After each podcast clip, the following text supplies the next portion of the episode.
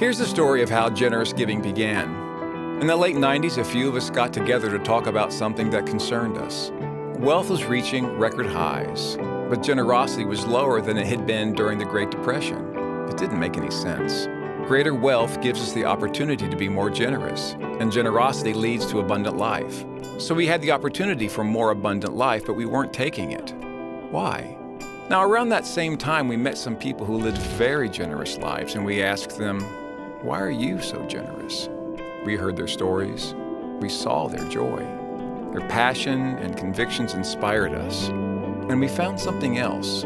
Just talking with others about generosity opened our hearts so God could grow us. And from that point on, we knew generous giving would always be about a conversation. So we began to create events for people to come together and simply discuss generosity. And when we did, God showed up, and we all left encouraged.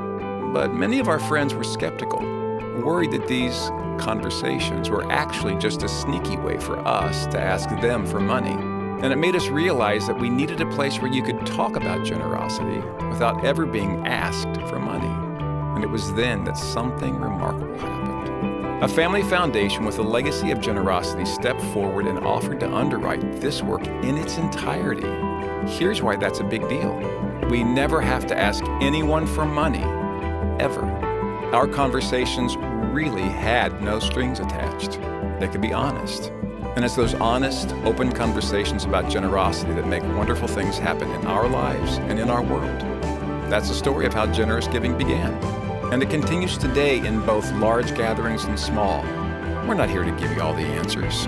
We're here to give you the gift of conversation and together move deeper into the life that is truly life.